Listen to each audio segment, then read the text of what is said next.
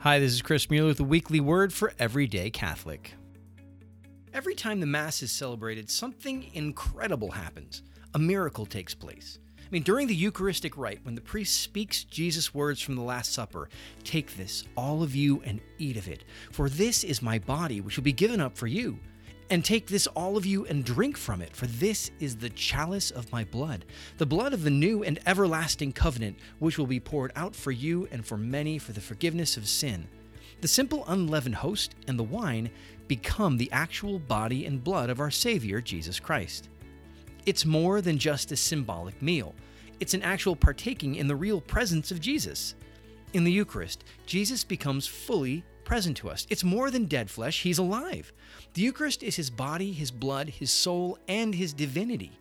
We actually consume the real presence of Jesus Christ and invite him to unite us more fully to him.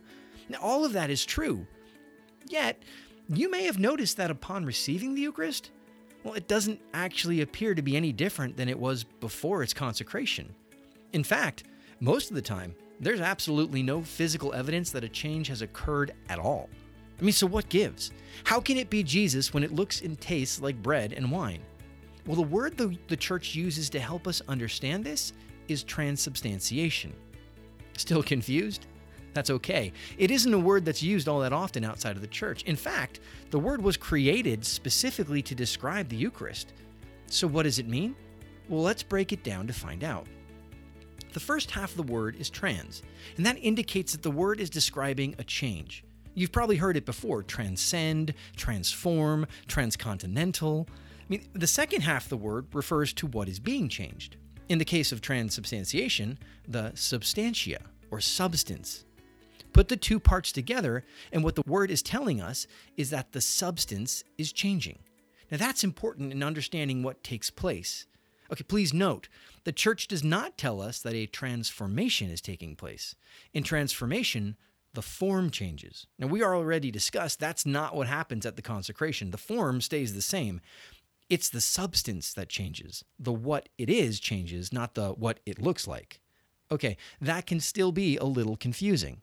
Well, if I laid down a pork chop and a filet mignon in front of you, you'd probably have no problem in agreeing with me that both are flesh. The substance, the what they are, can be said to be the same. They're flesh. They differ, to use the language of St. Thomas Aquinas, in the accidents the look, the touch, the taste, etc. The color of the meat does not make it meat, the taste does not make it flesh. Pork and beef taste and look quite different. The accidents don't change the substance. Another example might be to consider two 40 year old men. Both are in substance the same human men. But one might have blonde hair and blue eyes, while the other has red hair and green eyes. One might have dark skin, while the other has light skin. One might be 300 pounds, and the other might be a buck 45. That all may be true, but they're still men. The accidents, the what they look like, don't change the substance, the what they are. Well, the church tells us that the Eucharist, while it retains the accidents, the look, the taste, the feel of bread, in substance is changed to the body, the blood, the soul, divinity of Christ. Yeah, that's a little hard to comprehend. It's a big leap to say, while it looks and tastes and feels like bread, in substance, it's Jesus. But that's what happens. The reality is, this is something that can be explained with the language of philosophy, as I've just tried to do, but can only fully be accepted with the eyes of faith. St. Thomas Aquinas in Tantum Ergo writes about this. He says, Down in adoration falling, lo the sacred host we hail, over ancient forms departing, newer rites of grace prevail. Faith, for all defects supplying where the feeble senses fail. Did you catch the last part? When we encounter the Eucharist, the Church teaches us that we encounter Christ. When we receive it, we receive Him. The form of the bread and the wine may not have changed, but the substance, the what it is, has. Yeah, that's a little confusing, and that's okay. This Sunday, invite Jesus to supply the faith needed to see him where your senses may fail to do so. This has been Chris Mueller with the weekly word for Everyday Catholic. You can get more information about Everyday Catholic at everydaycatholic.com.